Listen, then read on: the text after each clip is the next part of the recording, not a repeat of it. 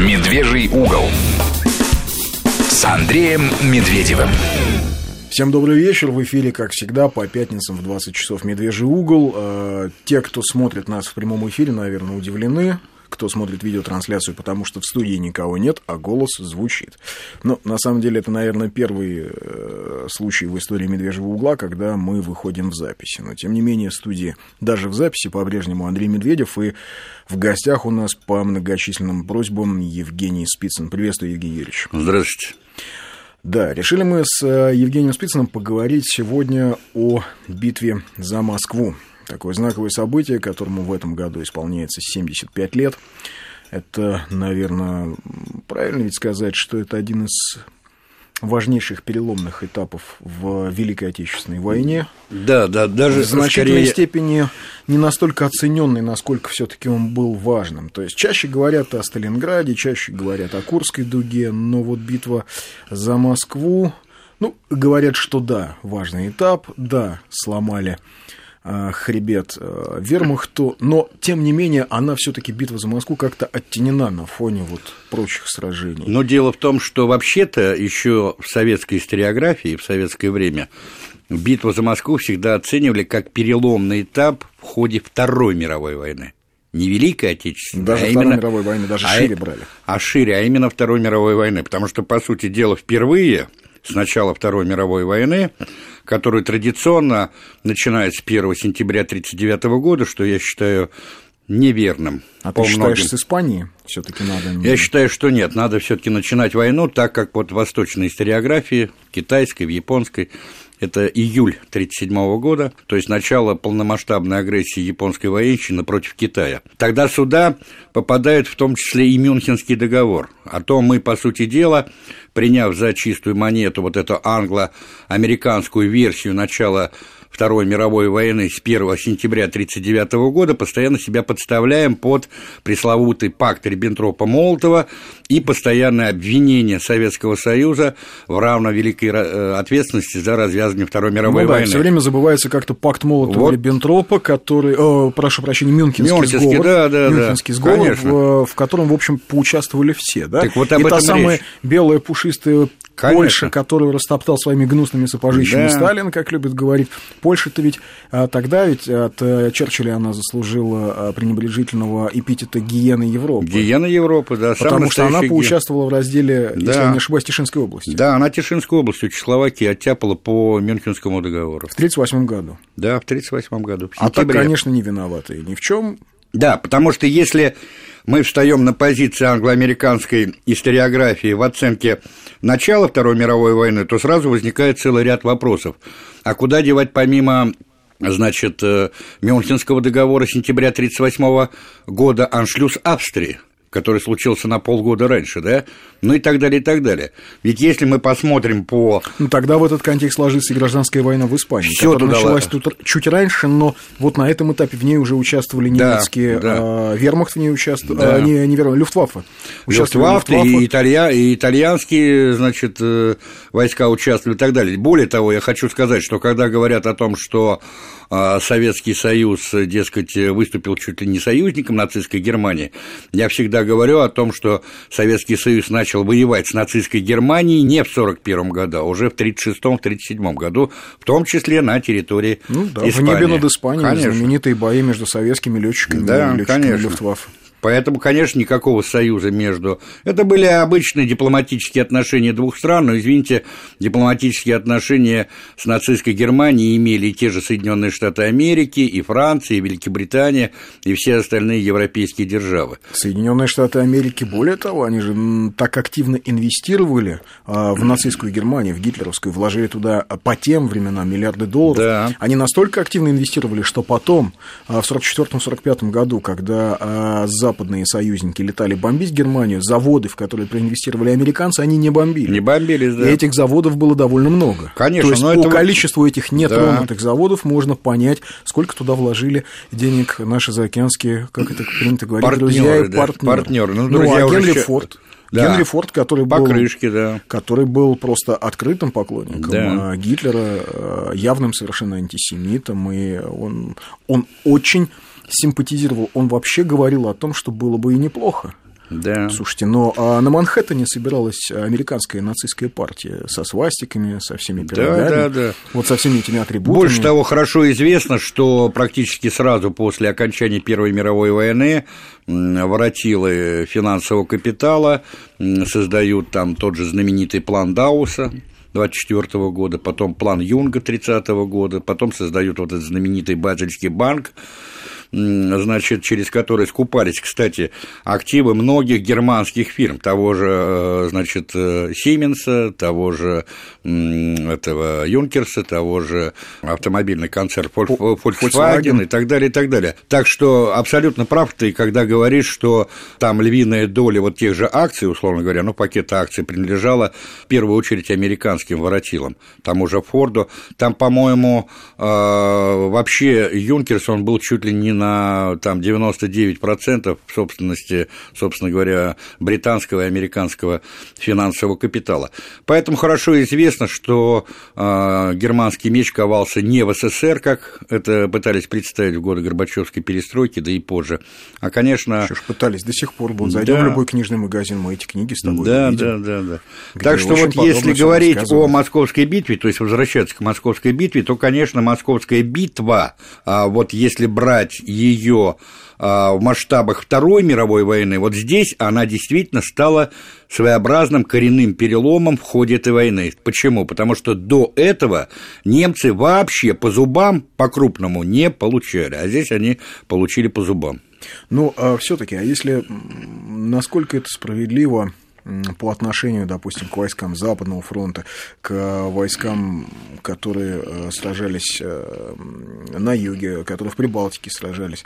А, то есть, вот, ну, наступали, да, mm-hmm. три армии, центр, да, три Север, группы армий. Три да. группы армий, центр, да. север, юг. Да. Ведь, э, допустим, на Западном фронте, да, там в основном э, советская группировка была разбита. А что касается юга и Прибалтики, там наступление не было таким активным. И, в общем, даже шли в контрнаступление. Де, нет, но дело в том, что, да, на самом деле, когда вот началась... Или, ты имеешь в виду, или имеется в виду, что не было качественного перелома? Да, не было, конечно, качественного перелома, потому что если мы берем Юго-Западный фронт, то так называемые приграничные бои, там под тем же Львовом, на Львовском выступе или Перемышлем, Роворусской и так далее. Там были и контрудары. В Прибалтике то же самое э, были контрудары. Но, тем не менее, вот к началу Московской битвы, все таки а она началась 30 сентября 1941 года, противник, во-первых, захватил всю Белоруссию, всю Прибалтику, э, Псковскую и Новгородскую области, вплотную подступил к Ленинграду, потому что блокада Ленинграда началась уже де-факто 8 сентября 1941 э, года. 19 сентября немцы заняли Киев, начались бои за Харьков и Донбасс. Там э, вот 30 сентября 1941 года э, основные силы группы армий «Центр», э, ну, плюс там еще были части и соединения группы армий «Юг» и группы армий «Север», они нацелились уже на Москву. И там уже начались бои на дальних подступах к Москве и на северном фланге, и на южном. Но прежде всего удар наносился по Брянскому фронту, командующий был Андрей Иванович Еременко, вот, и, во-вторых, удар наносился по центру, то есть по Западному фронту, которым тогда командовал генерал-полковник Конев. Для немцев это была стратегическая задача или политическая? Удар это, по Москве. Это была и стратегическая, и политическая задача. Вообще, э, дело в том, что 6 сентября 1941 года когда Гитлер подписал вот эту директиву номер 35, это план взятия Москвы под кодовым названием «Тайфун». Угу. Он там говорил о том и нацеливал свои войска на то, что со взятием Москвы будет завершена и Восточная кампания. То есть представление... То есть он историю-то не учил? Да, он, э, к сожалению, да. Мало ли кто брал Москву да, за историю нашей да. многострадальной Родины. Поляки брали, Наполеон брал. И ну, чем они все закончили? Да, и чем они все закончили, да. Польша а ведь за... тоже, наверное, думали, сейчас возьмем Москву и все. Да, да, ну Польша закончила, значит, э, свою историю разделами Польши.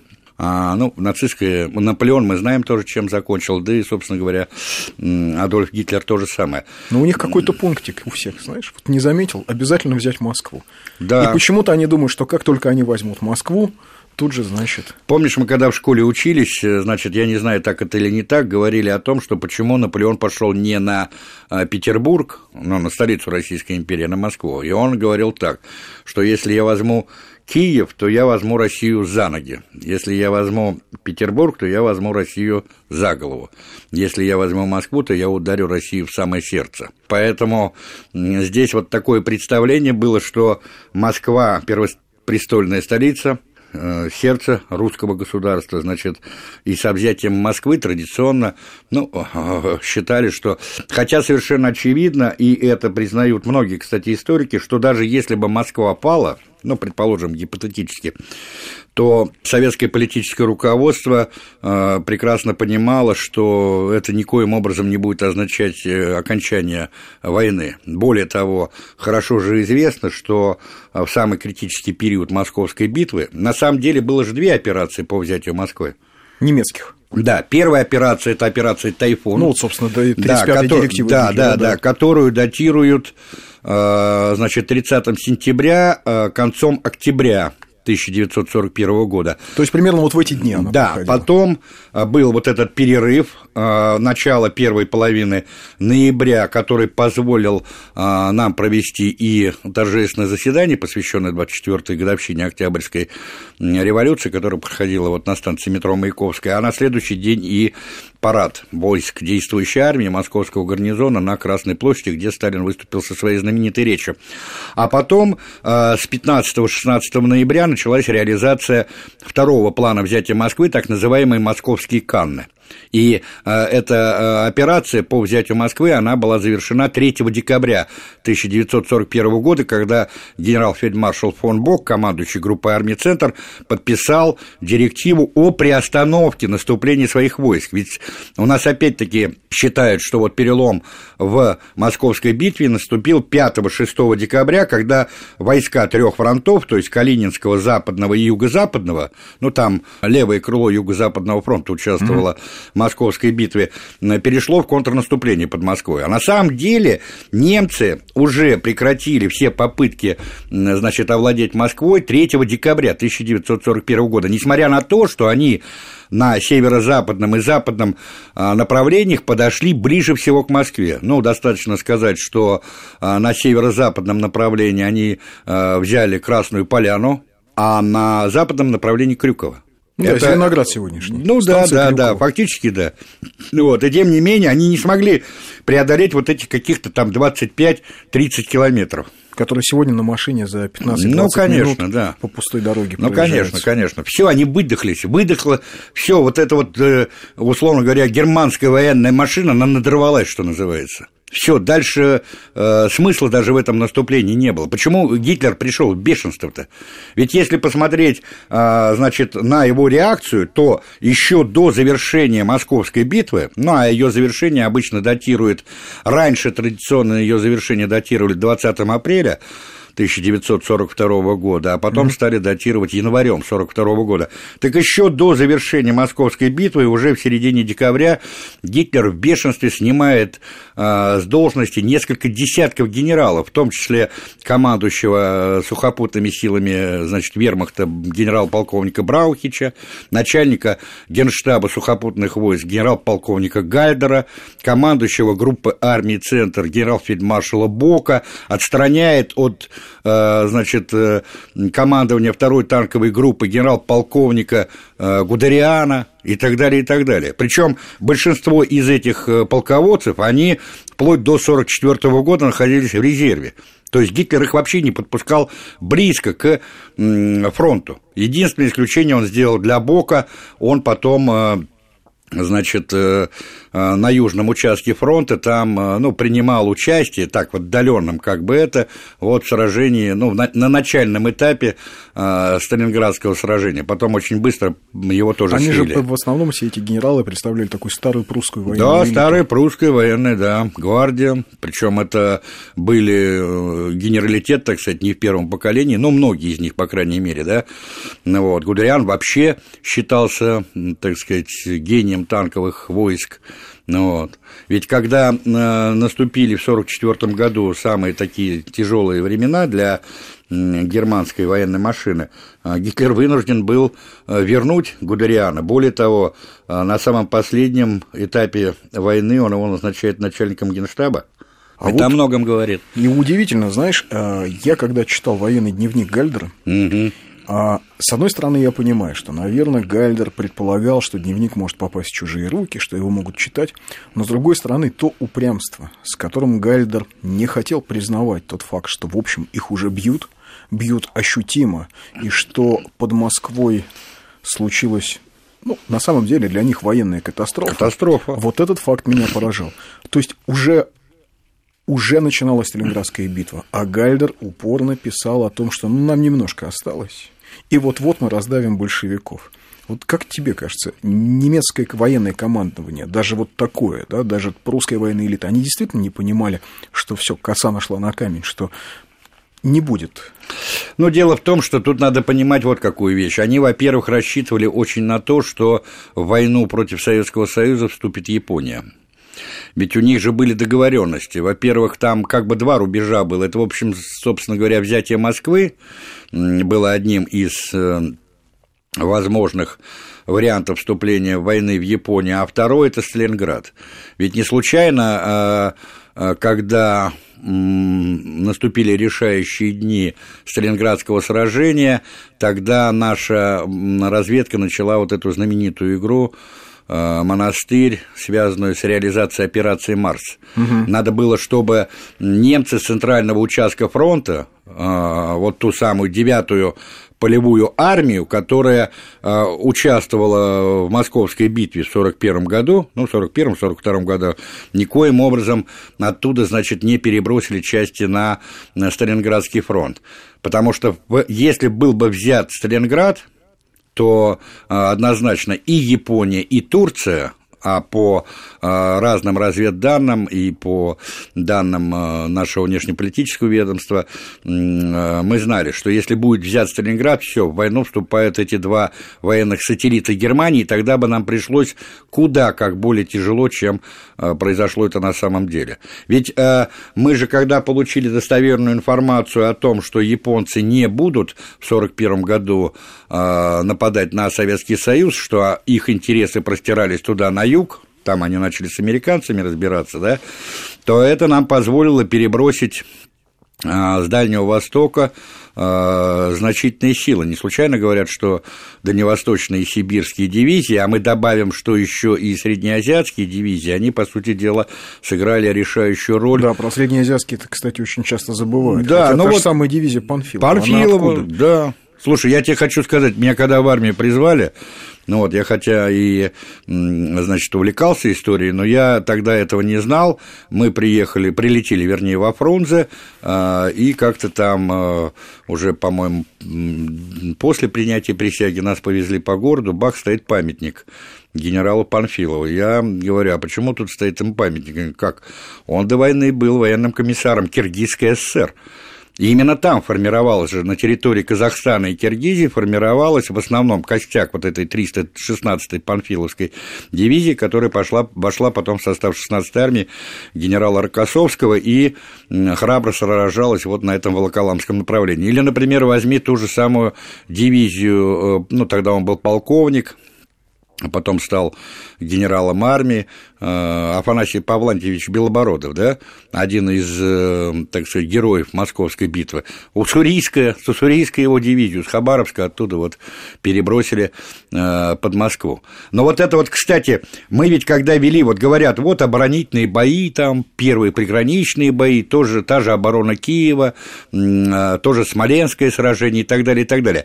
Да мы выигрывали время – нам каждый день был чрезвычайно важен, чтобы не э, гитлеровцы как можно, так сказать, ну, завязли, что ли, вот в этих оборонительных боях. То есть люди стояли насмерть, потому что прекрасно понимали, что для того, чтобы сформировать воинские части или перекинуть воинские части из глубинной страны, с Урала, с Сибири, с Дальнего Востока, нужно просто элементарно время.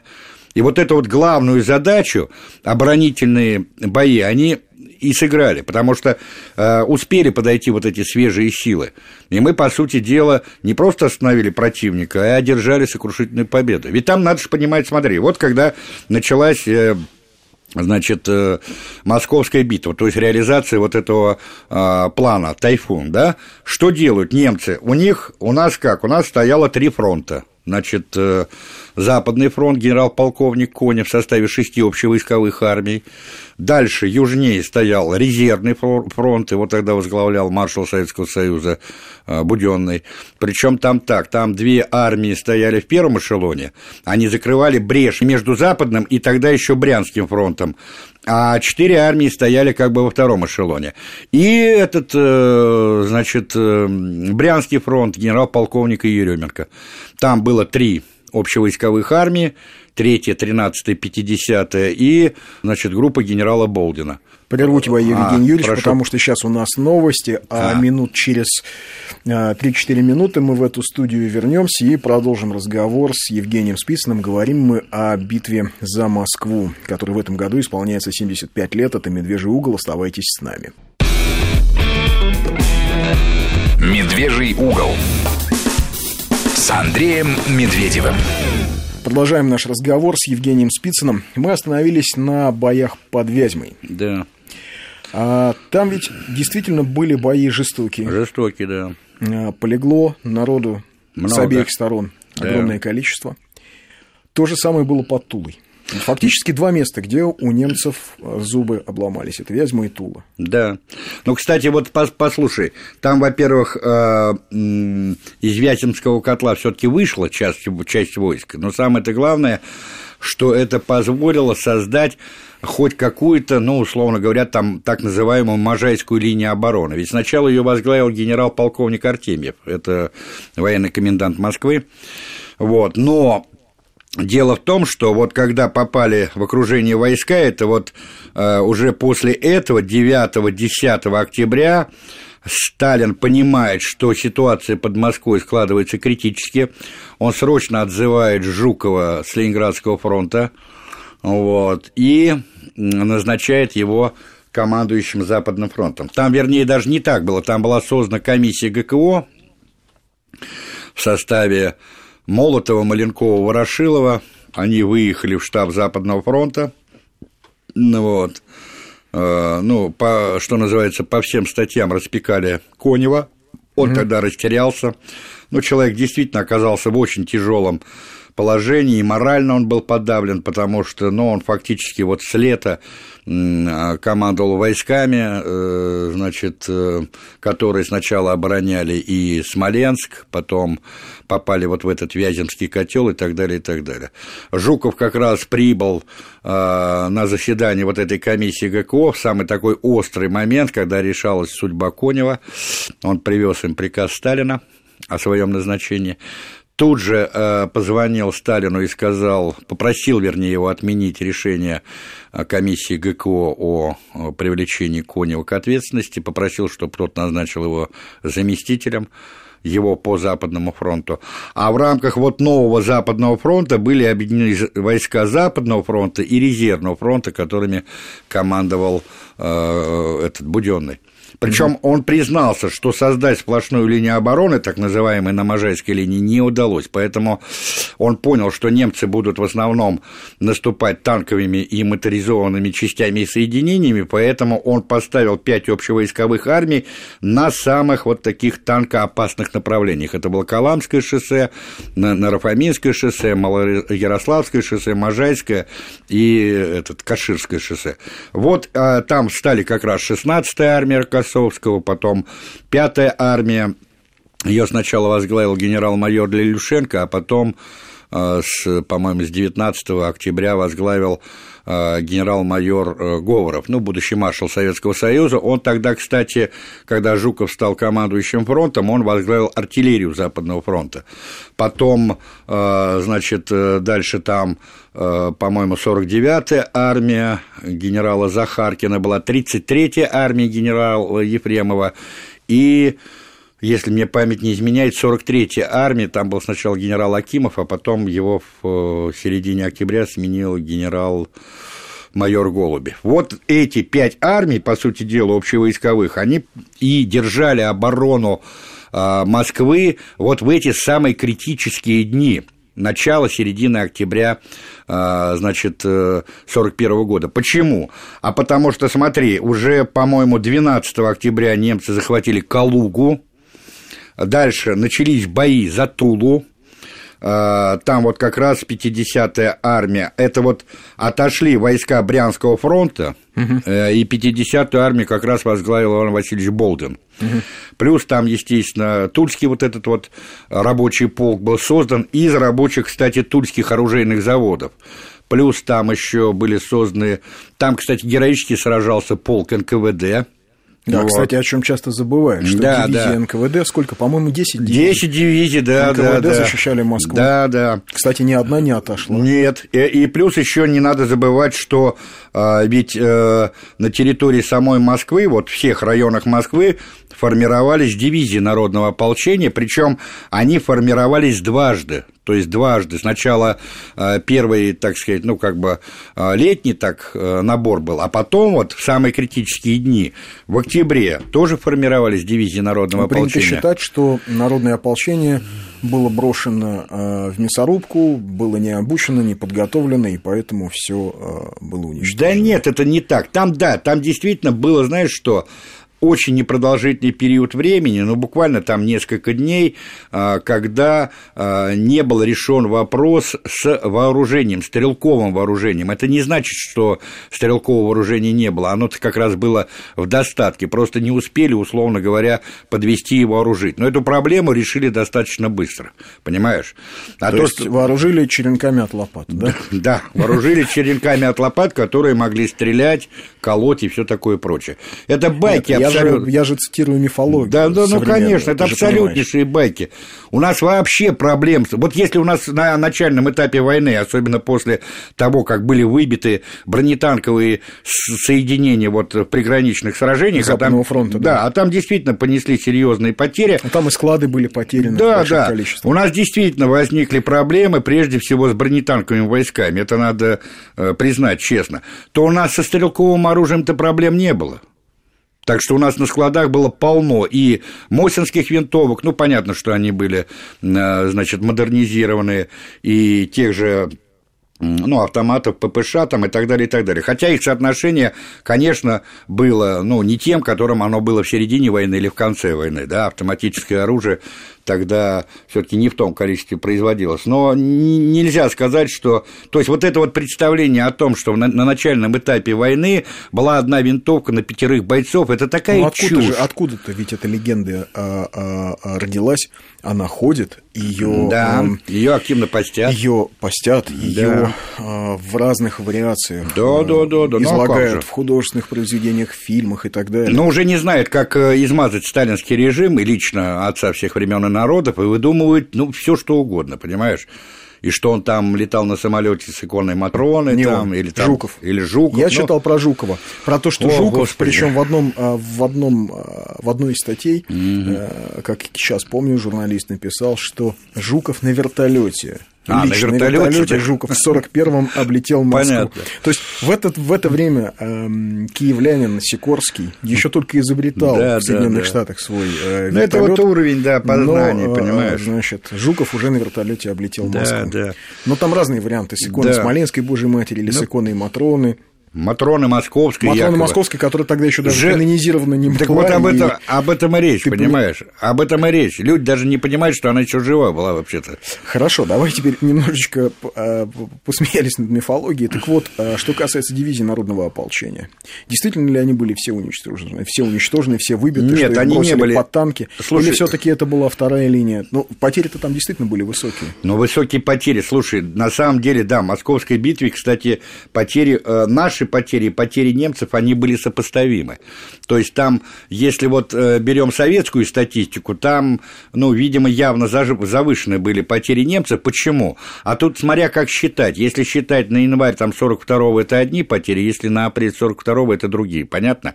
Но я опять-таки возвращаюсь к тому, о чем я говорил, что это вот просто э, идет как бы э, разное понимание того, а когда на самом деле завершилась Московская битва. Но сами немцы признавали, что к январю 1942 года, то есть, ну, к окончанию, условно говоря, ну, так скажем, первого этапа контрнаступления советских войск под э, Москвой, немецкие безвозвратные потери составили 456 тысяч солдат и офицеров. 1300 с лишним танков, 1200 самолетов, ну даже сами цифры, да. То есть для немцев это это, это, ну, это действительно была катастрофа. Это был... Никогда в да, ходе войны они не... Никогда вообще, не близко даже. То есть для них это был просто самое... Я больше тебе То хочу есть даже сказать... в Северной Африке не было? Нет, слушай, я тебе больше хочу сказать. Вот, э, значит, все попытки немцев за 42-43 год, я уж не говорю про 44-45, восполнить даже численный состав группы армий «Центр», в том числе вот этих вот, ну, ударной, например, той же 9-й полевой армии, они так... Почему мы, кстати, в 43 году на Орловском направлении, вот когда э, была вот эта знаменитая э, Курская битва, э, значит, одной из причин того, что на Орловском направлении наступление войск Центрального и Западного фронтов развивалось более успешно, это именно потому, что в ходе и Московской битвы, а затем и в ходе операции «Марс», ну, так называемой второй Ржевско-Сычевской наступательной операции и так далее, мы выбили основной костяк группы армий «Центр», в том числе и вот этой девятой полевой армии генерал-полковника Вальтера Моделя. А Модель же вообще считали, между прочим, гением обороны. Он же вообще был один из лучших э, нацистских генералов, понимаешь? И тем не менее, даже его гений не позволил решить ни одной стратегической задачи на Восточном э, фронте. А то, что касается дивизии народного ополчения, слушай, вот у меня опять-таки из личного опыта, у меня вот бабушка моя, ну, э, э, Александра Гавриловна, Забелина. У нее муж был Сергей Игнатьевич Петручек. Он был бойцом народного ополчения. Погиб в ноябре 1941 года. Ему было 39 лет. Причем он был вот с такими, так сказать... С диоптриями. Да, с диоптриями, понимаешь. И тем не менее, вот это к вопросу о том, а, бежали ли москвичи значит, э, была ли Но паника если в Москве. верить многим твоим сегодняшним коллегам, то таких москвичей с диоптриями загоняли э, на фронт нет, отряда НКВД. Нет, нет, нет. Ну, о том, так это или нет, мы поговорим после погоды. В эфире «Медвежий угол» в гостях у нас Евгений Спицын. Говорим мы о битве за Москву.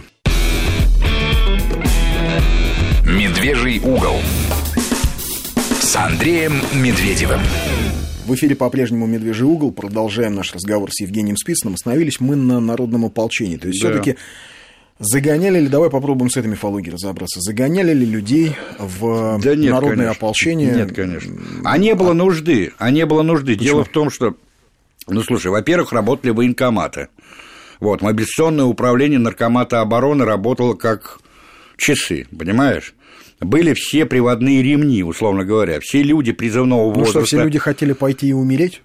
А при чем тут это? Дело не в этом. Вот у меня почему, а, значит, э, мой дед, ну, условно говоря, двоюродный, пошел, он-то как раз по состоянию здоровья не был призывным. Ему было 39 лет, но из-за вот слабого зрения он не подлежал призыву в действующую армию, понимаешь? Угу. Но тем не менее, это о чем говорит? Человек, который не подлежал призыву и мог спокойно пережить, так сказать, условно говоря, там московскую пересидеть. битву, пересидеть или эвакуироваться. Он же не стал этого делать. У меня же, слушай, баба Шура была в Москве. Это опять к вопросу о панике. А, значит, э, бабушка Аня, это моя родная бабка, ну, младшая сестра бабы Шура, была в Москве. Матушка моя, которой было 8 лет в 41 году, была в Москве. Она жива, здоровья, э, жива, здорова, так сказать. Понимаешь, ее... Знаешь, то же самое ведь с моей семьей. Я тоже спрашивал у своего да, да, ее два, да, да. эвакуировались, ну, были ли в эвакуации, он говорил нет. Более того, он работал на заводе в да. Москве. Прабабка моя покойная тоже жила в Москве. У а, меня... На, на три недели они уезжали, но не потому, что была какая-то... А, голодно было, просто им да, семья голодно, правильно, да. Они уехали к родственникам, правильно. где в деревне было, была картошка. Была введена карточная а, система, кстати, у меня... Ну, вот они жили у родственников, потому что да, картошка да, там была сохранилась. Да. Они три недели прожили и вернулись в Москву. Да, была, во-первых, введена карточная система, раз. Во-вторых, потом не начался учебный год, вот, кстати, в 1941 году. Потом ее два старших брата, это дядя Лева и дядя Володя, они э, школьниками были, 14-13 лет. Они на завод пошли работать. Понимаешь? Ну, также мой дед, да, ну, 14 вот. лет пошел. Это вот к вопросу, кстати, о той самой панике. Я тут был у а, кстати, давай попробуем. А, еще одна мифология, еще один миф, что да. в Москве в десятых числах октября началась паника, да. и где-то я читал, что даже поезда метро да, да. вывозили, ставили на рельсы, грузили туда людей и всех везли, везли, нет, везли. Нет, нет, это все ерунда. я вот был где-то... Всех эвакуировали в Куйбышев, да, в Самару. Да. Нет, я пару недель где-то был вот с Арменом Гаспаряном, твоим коллегой и моим тоже коллегой, да, и мы как раз немножко затронули вот эту проблему, что было в Москве вот в середине октября. Там, на самом деле, 15 октября, вот это самый критический, так сказать, период Московской битвы, когда сам Жуков даже в своих мемуарах признавал, что сплошной линии обороны перед Москвой не было, и что он был в это время как раз у Сталина, они обсуждали ситуацию, Сталин болел гриппом, и он его спрашивал, ответьте мне как коммунист коммунисту, мы удержим Москву? И Жуков ему сказал, удержим, что для этого надо? И он ему перечислил, что для этого надо там по войскам, по технике и так далее, и так далее. Так вот, 15 октября выходит, э, ну, естественно, секретное постановление ГКО за номером 801, где всего 4 пункта, если я не ошибаюсь. Там речь шла об э, эвакуации дипломатического корпуса, об эвакуации, значит, ряда членов Политбюро э, секретариата ЦК, об эвакуации, значит, отдельных управлений и руководства Генерального штаба, ну и так далее. Значит, предписывалось создать в Куйбышеве, это нынешняя Самара, Самара. Дальше в Арзамасе, и э, в Молотове, это нынешняя Пермь, э, ну, так называемые резервные органы э, власти и управления на случай сдачи Москвы. Дальше предписывалось, что руководство Генштаба во главе с маршалом Шапошниковым выезжает в Арзамас, но при этом в Москве остается оперативное управление Генштаба во главе с генерал-майором Василевским. Дальше предписывалось, что ряд членов Политбюро, в частности, глава Советского государства Калинин, э, министр, или вернее нарком иностранных дел Молотов, зампред ЦНК СССР Ворошилов, э, председатель Госплана СССР Вознесенский, они выезжают в Куйбышев и так далее. А в Москве остаются Сталин, Берия, нарком э, внутренних дел, Микоян и Косыгин. Микоян и Косыгин тогда непосредственно занимались проблемами эвакуации, снабжения и так далее, и так далее, как заместители председателя Совета народных комиссаров. При этом Значит, Извини, перебью. Часто да, рассказываю, да. что Сталин пытался бежать из Москвы, да, и ну... чуть ли не чуть ли не за руки его хватали да, члены ну... Политбюро, да, да, лично да, Хрущев. Да, да, да. А Хрущев был тогда в Москве. Ну, слушай, его я, близко вообще. Я задаю вопрос а, на основании прочитанного, а, знаешь, а, понятно, да. Как пытливый студент. Ну, если почитать мемуары Никиты Сергеевича Хрущева, это вообще ложь на лжи и лжи, ложью погоняет. А Хрущев вообще не имел понятия, что творилось тогда в Москве, потому что его в Москве близко не было. Я напомню нашим радиослушателям, что на момент начала войны Никита Сергеевич был первым секретарем ЦК Компартии Украины и вообще-то сидел в Киеве. Потом, после падения Киева, он вместе с войсками юго-западного направления вынужден был отходить. Э, так сказать, по территории Украины. он был членом военного совета войск юго-западного направления и юго-западного фронта. Так что Никита Сергеевич много чего может, конечно, рассказать. Нет, даже есть байка, что Сталин, дескать, приезжал на Казанский э, вокзал, вот, прошелся по перрону, где стоял правительственный поезд и т.д. и т.п. Ерунда это, он не был на, значит, вокзале. Да, естественно, существовала вероятность эвакуации Сталина, но в самый критический момент. Но эта вероятность, она фактически вот в ближайшие дни была снята. Почему? 16 числа... А в директиве, вот, о которой ты говорил, предусматривалась вероятность эвакуации нет, Сталина? Там, Или... Нет, там было написано о том, что вопрос об эвакуации Сталина, э, значит, э, он, э, я вот сейчас не помню точно формулировку, будет решен позднее. Вот так вот было. Как-то вот ну, подобного образом. Я просто, к сожалению, не захватил с собой никакие бумаги. Вот, вот таким образом. Значит, э, там 16 числа действительно была небольшая паника, э, связанная, э, ну, во-первых, с тем, что часть ответственных сотрудников и ЦК, партии и некоторых наркоматов, они поддались вот этому. Даже э, директора каких-то институтов, заводов и так далее, и так далее. Но никаких, конечно, бомбежек авиации, как у нас писали, что Берия отдал приказ поднять значит, э, бомбардировочную авиацию и бомбить э, бежавших москвичей по вот, Владимирскому тракту, по Горьковскому шоссе, что были поставлены загряд отряды, это все ерунда абсолютно. На 16 число, кстати, действительно был объявлен нерабочий день, э, значит, на заводы не вышли рабочие, и даже метро было остановлено. Почему?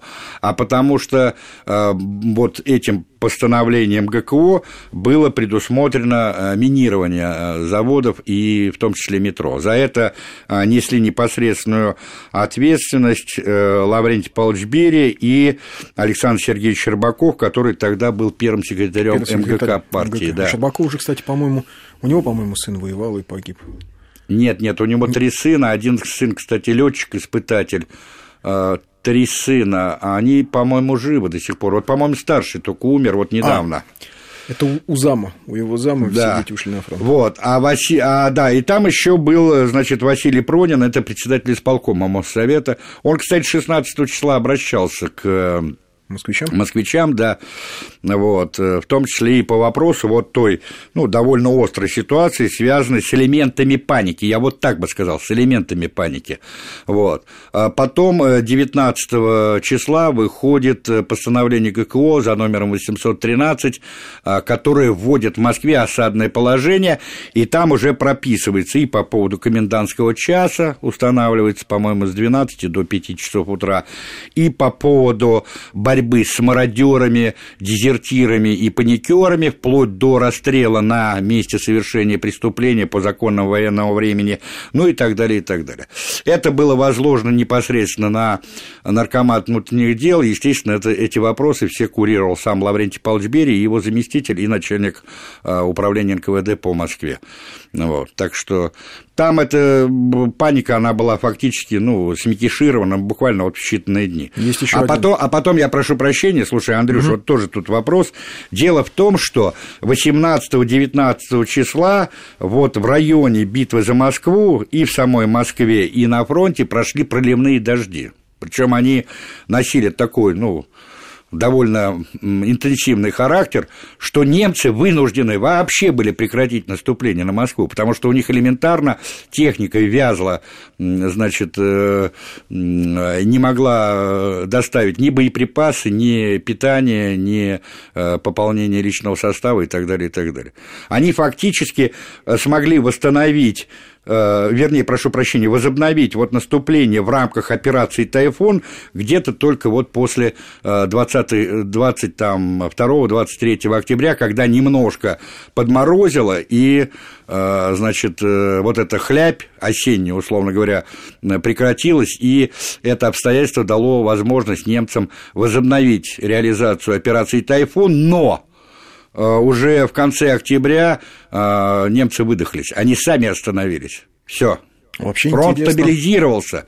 И вот это, кстати, обстоятельство, оно и позволило потом вот 6 ноября на станции Маяковского провести вот это знаменитое, ну, знаешь, да, это, да. Э, торжественное заседание, посвященное 24-й годовщине, а 7 ноября уже парад Э, на Красной площади, где Сталин выступил вот со своей знаменитой речью, да, «Пусть вдохновит вас в этой борьбе образ наших великих предков Александра Невского и Дмитрия Донского, Кузьми Минина и Дмитрия Пожарского, Александра Суворова и Михаила Кутузова. Пусть осенит ваш, а, вас великое знамя великого Ленина». Понимаешь? Ну вот э, удивительно, да. Э, как, на вас как... смотрят, на вас смотрят все народы мира как на освободителей Европы, понимаешь? Вот тогда еще Сталин-то, он уже тогда знал, а, в чем суть этой войны. На вас смотрят все народы мира как на освободителей Европы, понимаешь? Поэтому... Это «Медвежий угол», мы вернемся в студию буквально через 2-3 минуты.